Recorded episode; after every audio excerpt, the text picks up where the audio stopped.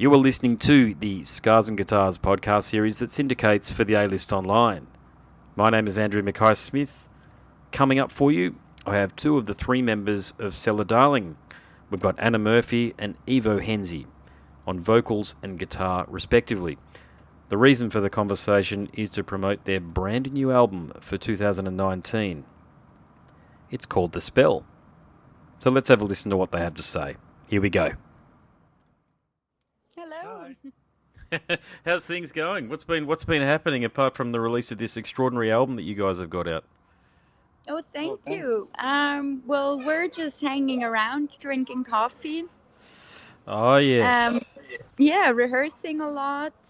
Yeah. Yeah, preparing for uh, the tours. Okay, sweet, sweet. And uh, have I got Ivo there or Merlin? Uh, it's Ivo. Evo, sorry, Evo. Sorry, my apologies, yeah, mate. No problem. I'll, I'll pronounce no that correctly from now on. No worries. But uh, guys, yeah, look, I'm really impressed with this album. I've got to say because I actually felt that um, the album that you released in 2017, I think it was, "This Is the Sound." Was one of the albums of the year, but I think you might have gone one step beyond and produced an even better album, if you don't mind me saying, with the spell the reason why I like it so much, just to be clear, is I, I, do love concept albums. So I love the fact that you've gone to so much attention to detail, such as with the YouTube clips that I'm looking at, with the um, the illustrative and the graphic art that you've got there. And and Ivo, I've got to give you a compliment too, mate. I think your guitar playing is, is just extraordinary. So um, thank you very much. I think your your guitar tone for me is very identifiable, and it's up there with probably the the great master of heavy metal guitar playing in my view, which is Trey Azagthoth from Morbid Angel. Wow. Cool. Thank you very much. That's very nice to hear. Yeah, so uh, after that very long introduction by me, I'll hand it over to you. And what what do I do host a podcast series, so people will be listening to this all around the world. And what can they? If, a lot of people, of course, listening to this won't have heard the spell, but in your own words, how would you describe some of the music on it? Mm, I think this is a very emotional album, and we approached it very differently. We actually wrote the music according to the lyrical concept, which is something that we've never done before. Usually, we write music and then we ask ourselves, what is the music telling us? And the story comes after. And this time it was the other way around. The track list was actually there before we wrote the music. Wow. So we really had to think how how are we going to get this song to sound like burn? You know, how how can you create a riff that sounds like fire? And yes. it was an extremely rewarding and extremely creative process. Yeah, and the idea for the concept albums, so they're notoriously difficult to approach and they're even harder to get right. But I feel you guys have really nailed this. Truly, I don't just say this. I mean, I'm a big Alan Parsons project fan, and he does a lot of hmm. um, a lot of that sort of stuff, concept style stuff, and of yeah. course the big one is Seventh Son of a Seventh Son by Iron Maiden. But you guys have done an album that, that stands alongside an album like that for me. So we we we we say approaching the idea of a concept album cautiously, or do you just embrace all of the challenges and the risks that they inherently come with? We just embraced it. Anna came up after our first album. She pretty soon came up with the idea of making concept album and then we just did it it's basically mm. that we didn't think too much we were just um, discussing the idea of the concept album of the story and then it started to develop and then we just went full on and just wrote the songs mm-hmm. well it took over a year to finish the whole thing. But yeah, we, we we're not like a band thinking too much. We don't like to think too much. We just mm. do. We just sit down. We don't think about the consequences or. Yeah, I mean, it was. We were aware that it's uh, a challenge, of course, because we've never done this before. But I wouldn't say we were afraid or anything. Yeah, cool. Yeah, well, I can definitely hear there's a lot of um, confidence. That's the word I was looking for. Actually, I was trying to think of the word about this, the word to describe this album compared to "This Is the Sound." Now, I think I think Hullabaloo was easily one of my favourite cuts from 2000, and, Mm, cool. and um, yeah, that's a brilliant cut. That one there from 2017 from the album, but I feel like as though this is a more confident album than "This Is the Sound." Would you agree with that statement? I would. I think I would agree. I, I definitely think it's more mature. Um, while we all love this is the sound, and we all think the album is exactly what it should be, it was very eclectic. And even though it carries a very confident album title, we were still kind of searching a bit, Hmm. and that's completely fine. And I think with the spell, we've really matured our sound. We know what we want. We know what elements we love from This Is the Sound, and we're taking those one step further. And I think the concept actually helped us to mature our sound in a way. Hmm. And and this would have to be one of the the only literary examples that I can I can think of where death and correct me if I'm wrong here, Anna. Death is a romantic interest. Is that right? Yeah, um, you you have to imagine death is a personification in this story. Okay. Um, it's actually the idea is based on Death and the Maiden, a very a very classical motive that has been around since the Renaissance art. And I wanted to take this motive and create my own story with it. Okay. And yeah, the girl falls in love with death. That is, that's the main um, part of the story. Um, and death, out of spite, casts a spell of eternal life on her, so that she is unable to join him. And this all ends with a very ambiguous ending. And I'm I'm really looking forward to hearing the different interpretations Yes. uh, of the story. Yeah, and the other thing I really I love about what you guys have done here, and, and Anna, your your voice has been sending me to sleep every night. Okay, so the spoken word component that you've released here, bands just aren't doing it. But I've been getting into this label called Cadabra, and they do spoken word only. This they do vinyl spoken word only with a few MP3s as well. But when I saw that that you'd released this as an audiobook accompaniment, I was honestly I was so happy that a band of your caliber has actually gone there and done this because it's a wonderful opportunity for you to give, yeah, a more content to your fans, but to expand on the story. And it is a beautiful story in its in its own way. But Anna, your your voice in particular, I really hope you you do a lot more of this sort of stuff, whether you do it commercially or what have you, because you've got not only do you have a stunning singing voice, but your voice when it comes to do, doing narration and the like.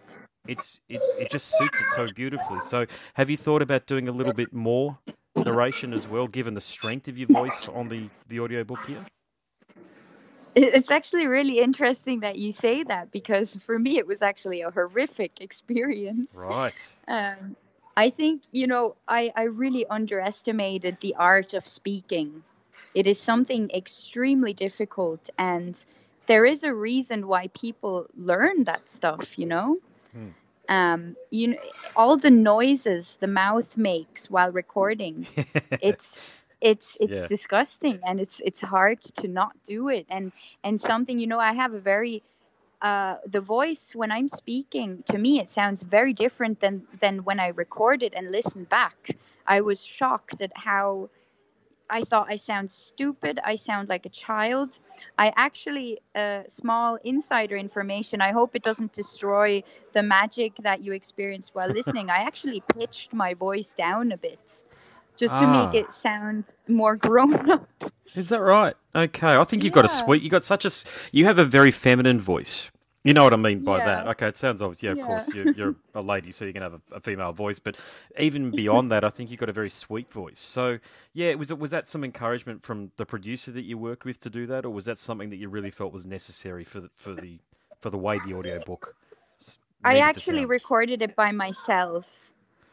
So Okay. it was a very I and I needed to because it's it's so intimate and and I you know I, I basically read the story that I wrote and and that I edited together with the band so uh, it, I think it was necessary for me to do it by myself and I also decided to add soundscapes and music so that there's not only the spoken voice there which is really incredibly hard to do alone. But but actually, it gives me a lot of positive vibes now that you enjoyed it because I I honestly have no idea what to expect as far as the reactions go. I I really hope that people appreciate it for what it is.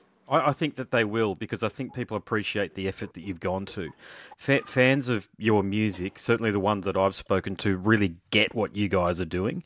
So this is just another dimension or another page in the book that you're giving people to get into your music, and that's what I was alluding to earlier about giving people more content. I love it when bands do what you've done okay, which is you give people more stuff to get into. Mm. And I think sometimes the albums, they aren't enough. So, of course, you got the albums, then you got the tour. And I know there's budgetary constraints and all of that stuff. I get all of that. It's a very tough business to be in when you're playing in a heavy metal band. But when mm, you. Absolutely. Yeah, yeah, but, but when you do things like this, I think it's very endearing. So I, would love to see part two, what part two sounds like, to be honest. Even though I've only been, I've had this for a, a week or two, I, I really can't wait to see what you guys do next to follow this up. Awesome, thanks. Absolutely, yeah. You know. Something else that I noticed you guys did um, when I was prepping for the interview, you did a cover by Queen, The Prophet. Now, The Prophet's a great song, and I was trying to think of other Queen stuff that you could potentially cover and do some justice with. Now, my favourite Queen album is either Innuendo or The Miracle. And Ivo, specifically because of your guitar playing, I reckon something like Scandal from The Miracle, I reckon you guys would do a, do a wonderful job of covering that. So, have you guys thought of doing any other Queen songs? Um, not yet. Well, maybe one day, or uh, I wouldn't say we won't do any Queen covers because we are thinking about making more covers in general. Cool. Yep. But uh, yeah, we're still uh, figuring this out and looking for maybe other bands we can cover to have a broad range of cover songs. But yeah, but this is nothing which is like planned yet. Mm. So we're still talking about this. But yeah, we're definitely interested in that. And Queen, why not? Why not? Yeah, that's it. And I'm so glad you mentioned that you're looking at doing other covers because I know a lot of bands that are in the spotlight tend to shy away from that sort of stuff, but fans love that. They love hearing their favourite bands take on and reinterpret classic music like what you've done with Queen. So I'd love to hear, even though I'm not a fan of Bon Jovi, for example, I'd love to hear what you guys would do with something like Living on a Prayer. Yeah, sure.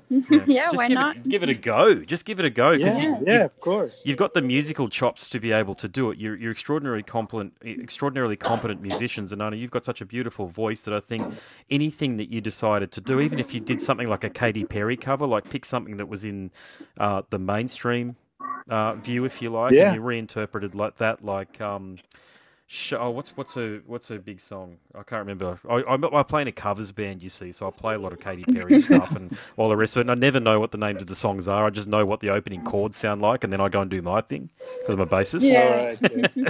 you know how it is. Yeah, um, this, this sounds interesting to me as yeah. well. Yeah. Yeah, cool.